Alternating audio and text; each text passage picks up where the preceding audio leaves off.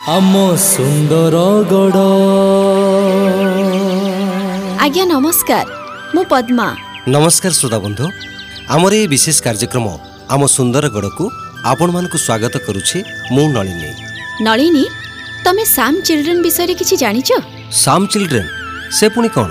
ସାମ୍ ମାନେ ହେଉଛି severe acute ମାଲ୍ nutrition ବା ଅତିଶୟ ଅପପୁଷ୍ଟି ଅବସ୍ଥା।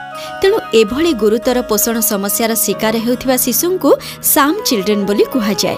ଓହୋ ବୁଝିଲି ବୁଝିଲି। ଏ ତ ଗୋଟେ ଅତି ଜଟିଳ ବିଷୟ।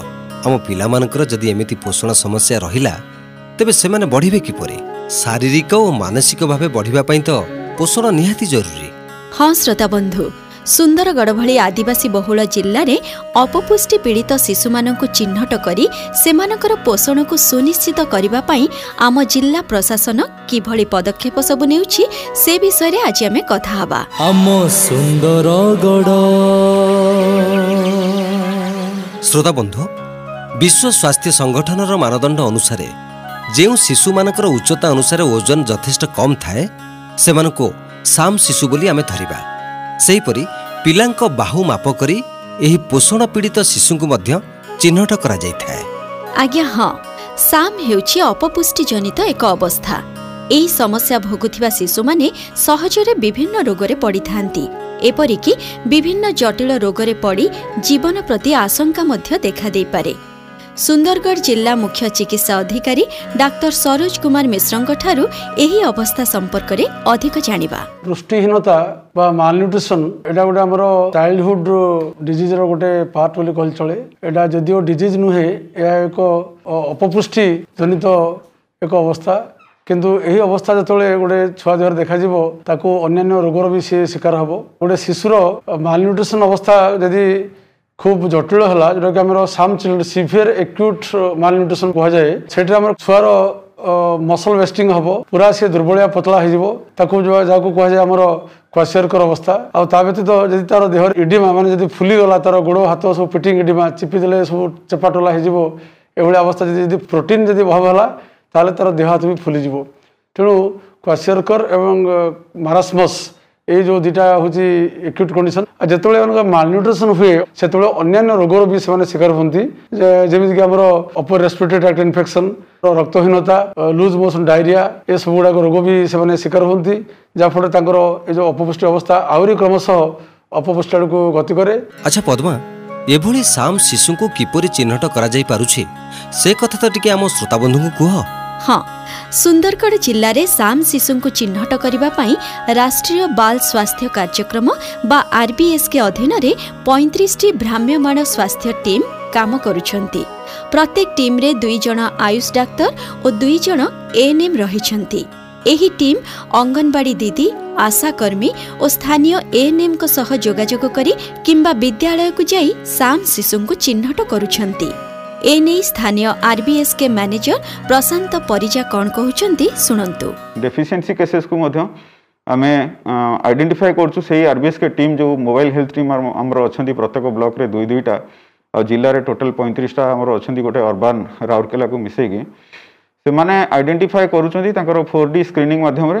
ଯଦି ଡେଫିସିଏନ୍ସି କେସେସ୍ କିଛି ବାହାରିଲେ ତାଙ୍କୁ ଆମେ ମେଡ଼ିସିନାଲ ମ୍ୟାନେଜମେଣ୍ଟ କରୁଛୁ। ତା ସହିତ ମାଲନ୍ୟୁଟ୍ରିସନ୍ କେସେସ୍ ବାହାରିଲେ ଆମର ଜିଲ୍ଲାରେ ଯେଉଁ ତିନିଟା ଏନ୍ଆର୍ସି ଅଛି ସେ ଏନ୍ଆର୍ସିକୁ ପଠେଇ ସେଠି ତାଙ୍କର ମାଲନ୍ୟୁଟ୍ରିସନାଲ ମ୍ୟାନେଜମେଣ୍ଟ ହେଉଛି ତାପରେ ତାଙ୍କୁ ଆମେ ପୁଣି ଘରେ ଛାଡ଼ି ଦେଉଛୁ ଯାହାଫଳରେ ଆର୍ବିଏସ୍କେ ମାଧ୍ୟମରେ ବହୁତ ଗୁଡ଼ିଏ ମାଲନ୍ୟୁଟ୍ରିସନ୍ କେସେସ୍ ଡିଟେକ୍ସନ୍ ହେଇପାରୁଛନ୍ତି ଆଉ ସର୍ଭିସ୍ ମଧ୍ୟ ପାଇପାରୁଛନ୍ତି ହଁ ଶ୍ରୋତା ବନ୍ଧୁ ଆମ ଜିଲ୍ଲାର ଯେଉଁ ଶିଶୁମାନେ ଗୁରୁତର ଅପପୁଷ୍ଟିରେ ପୀଡ଼ିତ ବୋଲି ଚିହ୍ନଟ ହେଉଛନ୍ତି ସେମାନଙ୍କ ପୋଷଣ ଓ ଯତ୍ନ ପାଇଁ ସବୁ ପ୍ରକାର ପଦକ୍ଷେପ ନେଉଛି ଜିଲ୍ଲା ପ୍ରଶାସନ ସେଥିରୁ ଗୋଟିଏ ହେଉଛି ନ୍ୟୁଟ୍ରିସନ୍ ରିହାବିଲିଟେସନ୍ ସେଣ୍ଟର ବା ଏନ୍ଆର୍ସି ଓଡ଼ିଆରେ ଆମେ କହିବା ପୁଷ୍ଟି ସାଧନ କେନ୍ଦ୍ର।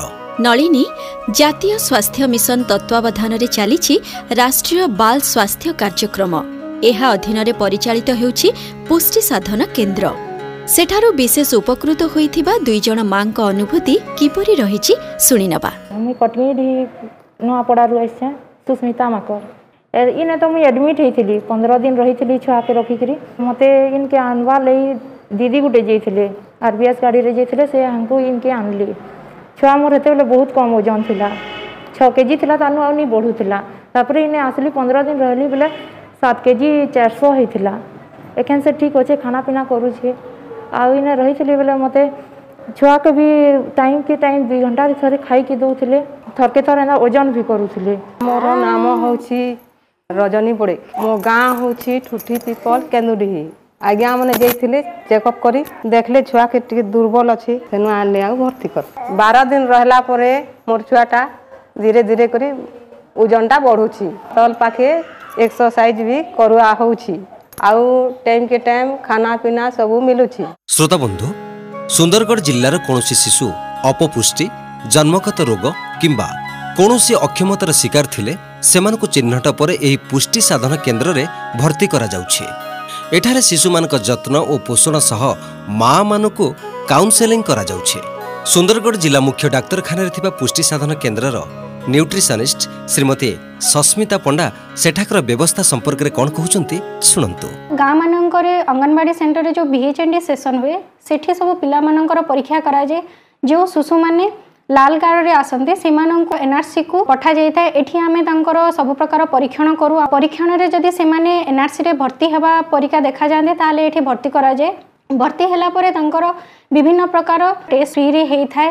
ତା ସହିତ ସେମାନଙ୍କର ओजन हिसाब से जी क्यालोरी से पाइबा दरकार, से हिसाब से दि जाए सहित मेडिसीन आउ खाइबा टाइम टू टाइम से दि जाए सब माँ मान खाइबा उपर सफ़ा सुतरा कमी रही से हिसाब से काउनसलींग कराए से घर को गले घर पाखे ही जो सब जिनस कम दाम रे मिल जिन सबसे व्यवहार करमती पुष्टिजनित खाद्य या छुआ को खुएबे, से सब बुझा जाए ଆଜ୍ଞା ହଁ ସୁନ୍ଦରଗଡ଼ ଜିଲ୍ଲା ମୁଖ୍ୟ ଚିକିତ୍ସାଳୟ ବଣାଇ ଉପଖଣ୍ଡ ଚିକିତ୍ସାଳୟ ଓ ରାଉରକେଲା ସରକାରୀ ହସ୍ପିଟାଲ ବା ଆର୍ଜିଏଚ୍ ପରିସରରେ ରହିଛି ତିନୋଟି ପୁଷ୍ଟି ସାଧନ କେନ୍ଦ୍ର। ଅପପୁଷ୍ଟି ଅତିଶୟ ଅପପୁଷ୍ଟି ବା ସାମ୍ ଶିଶୁଙ୍କ ସହ ଜନ୍ମରୁ ବିଭିନ୍ନ ଅକ୍ଷମତା ଭୋଗୁଥିବା ଶିଶୁଙ୍କୁ ଏଠାରେ ଖାଦ୍ୟ ଓ ମାଗଣାରେ ଚିକିତ୍ସା ସେବା ଯୋଗାଇ ଦିଆଯାଉଛି। ପଦ୍ମା ତମେ ଜାଣିଛ ସାମ୍ ଶିଶୁମାନଙ୍କର ସାମଗ୍ରିକ ପୋଷଣ ଓ ଯତ୍ନ ପାଇଁ କେବଳ ପୁଷ୍ଟି ସାଧନ କେନ୍ଦ୍ର ନୁହେଁ ମାତୃଜ୍ୟୋତି କାର୍ଯ୍ୟକ୍ରମ ଅଧୀନରେ ମଧ୍ୟ ବିଭିନ୍ନ ପଦକ୍ଷେପ ନେଉଛି ଆମ ସୁନ୍ଦରଗଡ଼ ଜିଲ୍ଲା ପ୍ରଶାସନ। ସେହିପରି ଆଇସିଡିଏସ୍ ଅଧୀନରେ ଥିବା ଅଙ୍ଗନବାଡ଼ି କେନ୍ଦ୍ରଗୁଡ଼ିକରେ ଶିଶୁଙ୍କର ସ୍ୱାସ୍ଥ୍ୟ ଓ ପୋଷଣରେ ଉନ୍ନତି ପାଇଁ ବିଶେଷ ବ୍ୟବସ୍ଥା କରାଯାଇଛି। ଆଜ୍ଞା ହଁ। ଶିଶୁଙ୍କ ପୋଷଣ ପାଇଁ ଅଙ୍ଗନବାଡ଼ି କେନ୍ଦ୍ର ମାଧ୍ୟମରେ ଅଣ୍ଡା ସ୍ପିରିଲୁନା ଚିକି ଓ ରାଗି ଲଡୁ ଖାଇବା ପାଇଁ ଦିଆଯାଉଛି। ଶିଶୁମାନଙ୍କର ନିୟମିତ ଓଜନ ହିମୋଗ୍ଲୋବିନ୍ ଓ ଅନ୍ୟ ଆନୁଷଙ୍ଗିକ ପରୀକ୍ଷା କରାଯିବା ସହ ସେମାନଙ୍କର ଶାରୀରିକ ମାନସିକ ବିକାଶକୁ ମଧ୍ୟ ଗୁରୁତ୍ୱ ଦିଆଯାଉଛି। ପଦ୍ମା ଏ ତ ହେଲା ସବୁ ଶିଶୁମାନଙ୍କର ପୋଷଣ କଥା। ହେଲେ ପ୍ରତି ସାମ୍ ଶିଶୁର ପୋଷଣ ପାଇଁ ଆବଶ୍ୟକ ହେଲେ ତିରିଶ ହଜାର ଟଙ୍କା ପର୍ଯ୍ୟନ୍ତ ଚିକିତ୍ସା ଖର୍ଚ୍ଚ ବ୍ୟବସ୍ଥା କରିଛି ଜିଲ୍ଲା ପ୍ରଶାସନ। ଏ ସମ୍ପର୍କରେ ଆମ ଜିଲ୍ଲାପାଳ ଶ୍ରୀଯୁକ୍ତ ନିଖିଲ ପବନ କଲ୍ୟାଣ କ'ଣ କହୁଛନ୍ତି ଶୁଣିବା। ଆମର ଆଇ ન્યુટ્રિશન ઉપર બહુ જ ફોકસ કર્યું છે આપણે જાણી છીએ તો આગળ બી અમે ચારી દિન જો અંડા દેବାର પ્રક્રિયા થયેલા અમે પૂરા ફૂલ ડે સપ્તાહે સબુદિન દેબાર અમાર વ્યવસ્થા ઓલરેડી ચાલી છે વેરી રિસેન્ટલી અમે રાગી લડ્ડુ ઓર સ્પિરુલિના બી અમે એડ કરીશું જો પિલાંકર હાઇટ એન્ડ વેઇટ જો ଷ୍ଟାଣ୍ଟିଂ ଅର୍ ଗ୍ରୋଥ୍ ହିସାବରେ ଯେଉଁ ଇମ୍ପ୍ରୁଭ୍ କରିବାର ଅଛି ସେଇ ବିଷୟରେ ଆମେ ହେଲ୍ପ କରିବାକୁ ସେ ପ୍ରୋଗ୍ରାମ୍ ନେଇଛୁ ଏବେ ତା ସାଙ୍ଗେ ସାଙ୍ଗେ ଯେଉଁ ସ୍ୟାମ୍ ଚିଲ୍ଡ୍ରେନ୍ କୁହନ୍ତି ସେମାନେ ବହୁତ କମ୍ ଓଜନର ପିଲା ଯେଉଁମାନେ ଅଛନ୍ତି ସେଇ ପିଲାଙ୍କୁ ଆମେ ଗୋଟେ ଗୋଟେ ପିଲାଙ୍କୁ ପାଖାପାଖି ତିରିଶ ହଜାର ସୁଦ୍ଧା କ- ଖର୍ଚ୍ଚ କରିବାର ଆମର ଗୋଟେ ଆପ୍ରୁଭାଲ୍ ଆମେ ପାଇଛୁ ସୋ ଗୋଟେ ପିଲାଙ୍କୁ ଯେତେ ଖର୍ଚ୍ଚ କରିବାର ଅଛି ମ୍ୟାକ୍ସିମମ୍ ସେତେ ଖର୍ଚ୍ଚ କରି ତାଙ୍କୁ କେମିତି ତାଙ୍କର ଓଜନ କିମ୍ବା ହାଇଟ୍ କିମ୍ବା ନରିଶମେଣ୍ଟ କେମିତି କରିପାରିବ ସେଇ ହିସାବରେ ଆମେ detailed individual children plan nutrition plan କରିକି ସେ ପିଲାଙ୍କୁ ନ୍ୟୁଟ୍ରିଏଣ୍ଟସ୍ ଦେବାର ଅଛି ସେ ସବୁ ବ୍ୟବସ୍ଥା ଆମେ କରୁଛୁ। ଉତ୍ତମ ପୋଷଣ ସୁସ୍ଥ ଜୀବନ। ଆଜ୍ଞା ହଁ। ସାନ ସାନ ପିଲାମାନଙ୍କ ଶାରୀରିକ ଓ ମାନସିକ ବିକାଶ ସହ ବୁଦ୍ଧିର ବିକାଶ ଗୋଟିଏ ଅତି ଜରୁରୀ ବିଷୟ। ଏହା ପଛରେ ରହିଛି ଉତ୍ତମ ପୋଷଣ।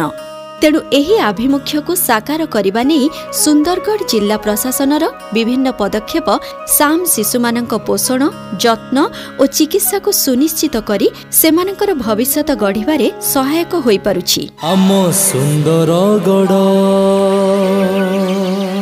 ଶ୍ରୋତା ବନ୍ଧୁ ଆଜି ସମୟ ହୋଇଯାଇଛି।